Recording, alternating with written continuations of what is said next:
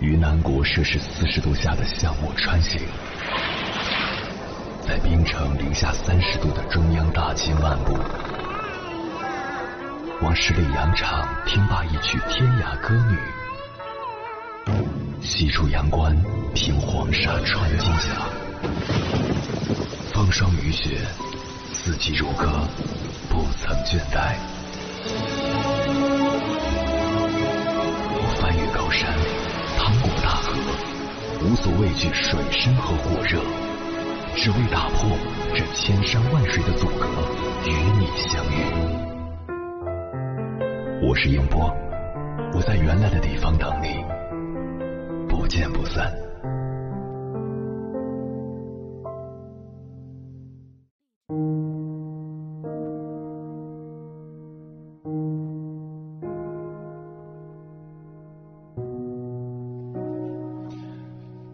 之前看到了这样一则新闻，让我深深感受到一点：生活中一定要远离拎不清的人。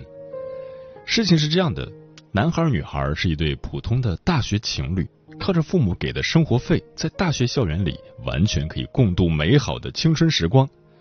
但女孩却很爱追星，为了去看某明星的演唱会，她贷款了一万二，怕男孩生气，就一直没说，以贷养贷，拆东补西。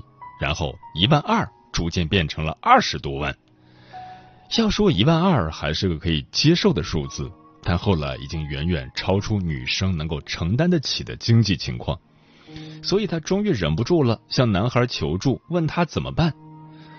男孩看女孩哭哭啼啼的样子，就心软了，但他也还在向父母拿生活费，只能把自己的生活费节省 下来，一点一点转给女孩。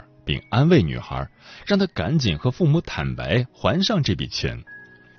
终于东拼西凑还清贷款后，女孩安生了没几天，居然又开始拿手机赌博了，甚至在没本金的时候向男孩索取学费。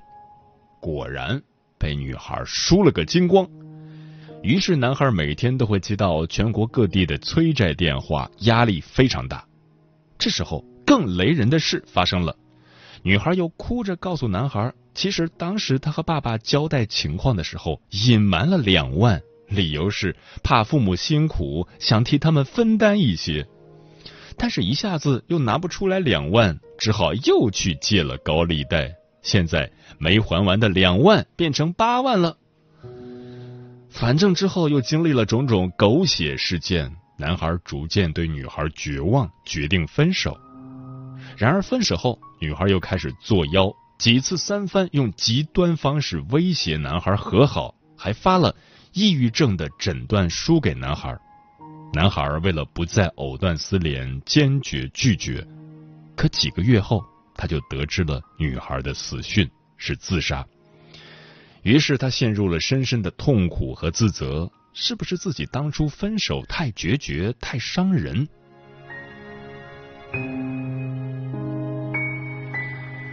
看完整个故事后，我挺同情这个男孩的。年纪轻轻就碰到这种事情，女孩失去了生命，也给男孩带来了痛苦和自责。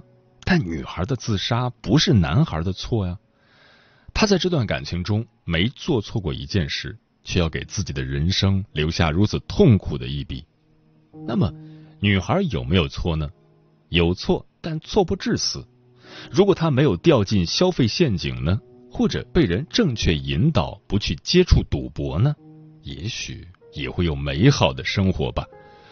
但他却在最好的年华误入歧途，潦草结束一生，让人叹息。这则新闻可以给年轻的男女两点启示：第一点启示，要远离坑货。所谓坑货，就是指那些拎不清的人。无论是谈恋爱还是普通社交，和拎不清的人相处，简直就是在消耗自己。拎得清是一句对他人的高级评价，它包括以下这几种含义：对人有界限感，互相尊重，知道自己的权利，懂得拒绝麻烦，也不会轻易去麻烦别人，知道自己要什么，自己能得到什么，以及方法和途径。有一种自知的精明，深刻理解自己的阶层和责任，有一套特有的待人接物的方式。那么，该如何做一个拎得清的人呢？我认为最重要的有两点：一，弄清楚自己是谁，自己想要什么。有很多姑娘对未来事业、爱情、家庭的想象，大都来自于电视剧和电影。她们觉得，恋爱就要浪漫，工作就要光鲜，家庭一定美满。但是现实生活却往往给他们重重一击。其实那些自以为是的想法，都不是我们本身思考得来的，而是被灌输、被洗脑、被填压形成的。只有知道自己是谁，自己想要什么，踮起脚尖又能摸到什么，才是对自己最客观的衡量。二，拓宽思维半径，增加信息源，帮助决策。只有在信息充分的状态下。我们的决策才可能最大化正确，这一点具体落实到我们的生活也不难应用。在做一件事情时，可以请教家里阅历广的长辈，也可以请教你身边有过类似经验的人，多参考一些意见，能帮助你更全面的思考问题，也会对自己的选择有更清醒的认识，并且拎得清的人大多都有分寸感。有高情商，更有智慧，他们懂得把自己的人生过得条理清晰，也更加爱惜自己的羽毛。和这样的人相处，你不用担心他会做一些极端的事。而且以我多年的经验来看，大多数拎得清的人情绪都很稳定，极少有极端的性格。而极端性格的人真的是太可怕了，就像是一座活火山。不只会有抱着你自焚或者捅你刀的风险，其实平时相处起来也很累，因为你不知道他什么时候就会情绪失控，并且在一些很普通的场合会做一些令人胆战心惊的事情。最近几年，我们也经常在媒体上看到因情感交往不慎而导致的人生悲剧，比如。安徽芜湖有一对因感情不和已分手的年轻男女，因为男方想和好，就对女方一直纠缠不放。遭到拒绝后，男方产生了同归于尽的恶念，驾驶着路虎车，采取撞击手段逼停女方的宝马车，然后强行将下车查看的女方推上路虎车，再点燃淋在自己身上的汽油自焚，最终导致两人被烧身亡。对于这名女性受害者和前面我提到的那个替女友还债的男孩来说，恋爱时均属于正常的感情交往，但他们欠缺了一些在交友中对他人性格的考察和警觉。性格极端的人通常表现为偏执、固执，常常以自我为中心，主观臆断较强，很难听取别人的意见。暴躁易怒，有社交障碍，孤独自闭，行为处事往往不计后果。因此，和性格极端的人交往是非常危险的。他们的偏执自恋会发展为人际关系中的一厢情愿，而当这种一厢情愿遭遇现实否定时，最后会演化成侵犯他人的权利、对他人进行攻击等行为。这样的人难道不可怕吗？在生活中，如果遇到偏执、性格极端的人，最好的方法就是尽快远离，连一丝一毫想改变他的想法都不要有。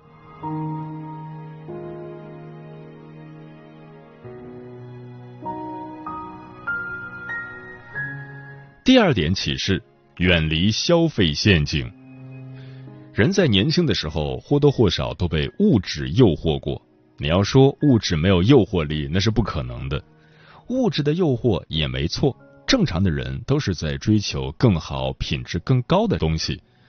但是，当物质的诱惑变成价格的诱惑时，人就会开始走向深渊。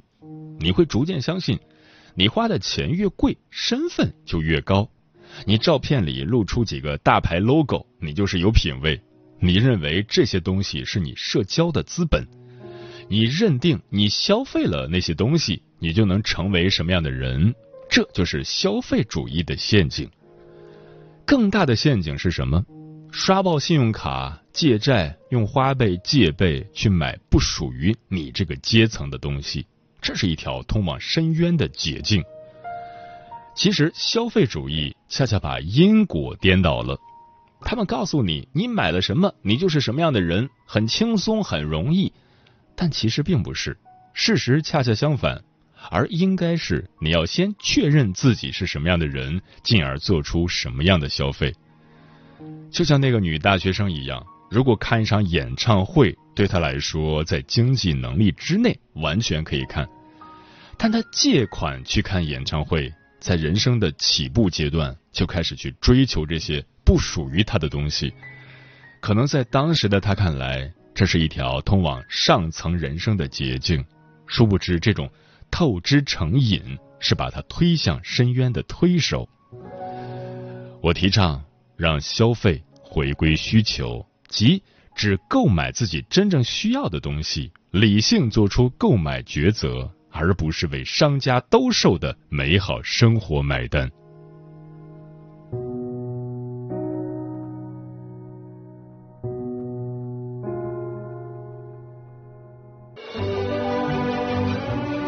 越过山丘，谁在等候？跨过河流。你已走了很久，我想你应该一直在等候，怀着同样的心事，保持最初的温柔，等候我的不远万里，在今夜与你邂逅。中央人民广播电台交通广播，千山万水只为你，夜上浓妆，月色正好。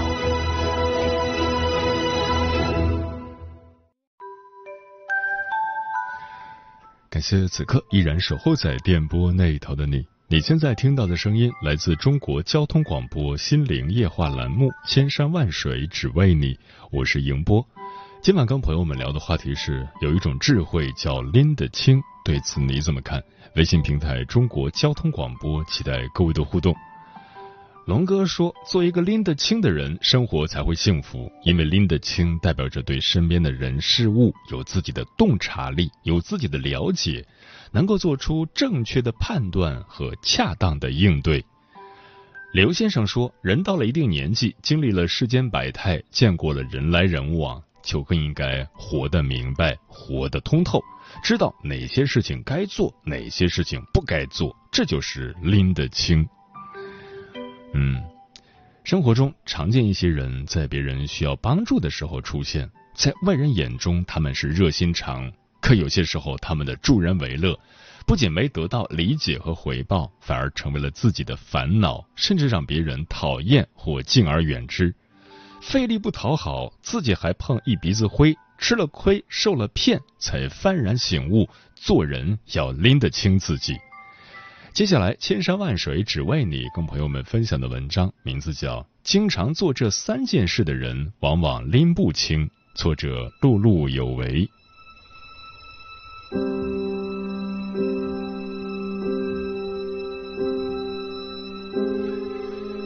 做人有热心肠是好事，但也要分情况，否则就是拎不清。所以，收起你的好心，擦亮双眼，不要轻易做以下这三件事：一、经常对社会事件过度共情。莎士比亚说：“适当的悲哀可以表示感情的深切，过度的伤心却可以证明智慧的欠缺。”几年前，杭州保姆纵火案受到广泛关注。很多人对贪婪狠毒的保姆义愤填膺，同时对失去妻子和三个孩子的受害者林某斌报以关心和同情。有些好心人在痛心和惋惜之余，想给林某提供帮助，于是就选择在林某开的网店购物消费。也有人选择持续性关注，在他发的微博下留下鼓励的话语，却没想到。这体现人间温情的现实，与林某斌之前发的一条再婚已有小公主的长篇微博后彻底反转。网友认为，过去几年，林某一直在网上营造深情人设，持续性的消费已逝的妻女，利用网友对他的关注卖惨博取流量赚大钱，既不体面又不地道，非常可恶和龌龊。不得不说，一个正常人都会厌恶林某的凉薄和无耻。还有一些人，他们痛骂林某的缘由，更多的像是一种虚拟的偶像幻灭后带来的痛心疾首，和对自己居然能相信这种人的愚蠢行为的愤怒。这些人的理由是自己经常在林的网店消费，却不想真心错付，林人设崩塌，自己也被欺骗的好惨。其实这些人就属于典型的拎不清的人。他们是把自己在现实生活中无法释放的感情投射到了远在天边的林某身上，当事人早已走出悲痛，而自己的情感还停留在过去。这些人往往过度共情，一旦发生了社会事件，他们分不清形势，还热衷于关心事件的发展，并频繁做出一些自我感动的举动。例如捐款、打赏或给予受害者其他方面的关心。如果事件出现预想不到的反转，就会因自己误判了、轻信了对方而感到愤怒和羞耻，继而对自己帮助过的人怨恨和咒骂，觉得他们辜负了自己的深情。基督山伯爵中说：“有些美德过了头是会变成罪行的。”社会上遭遇不幸、生活不顺的人不在少数。我们有爱心、乐于助人是好事，但请不要盲目的自我感动，请理性客观的看待社会事件，尝试着了解人性，学会明辨是非，把有限的精力更多的用在自己身边人的身上，多关心自己年迈的父母、可爱的儿女、为家付出的伴侣、真心的朋友。如果我们想帮助人，也请量力而行，不要超出自己的能力范围，或是过度沉浸在社会事件中不能自拔。请记得，你不是他人的救世主，人生实苦，唯有自渡。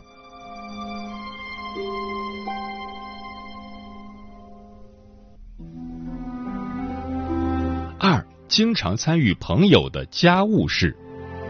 不少热心肠的人喜欢帮别人解决难题，但俗话说“清官难断家务事”，可见一个封闭的家庭中会发生很多让人匪夷所思、无法说谁是谁非的事。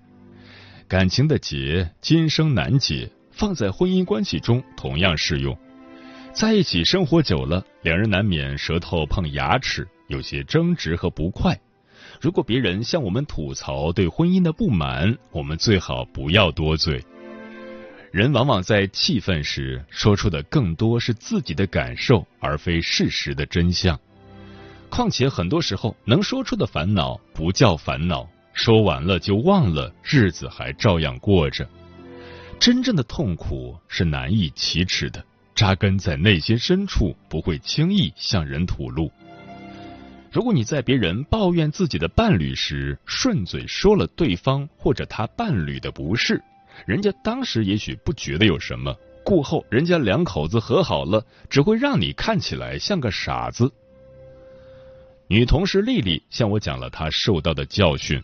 丽丽帮自己的同学解决家务事，结果这个同学一个不小心，在吵架时为了给自己争口，情绪激动的在自己老公面前把丽丽说过的话捅出去了，导致丽丽以后去同学家总觉得对方老公不给自己好脸色看。所以人际交往中，你再热情也要拎得清，别轻易搅和到朋友的家务事中。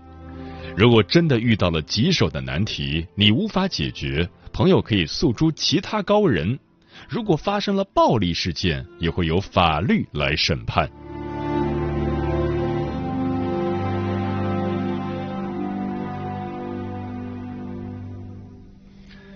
三，经常帮领导解决私事。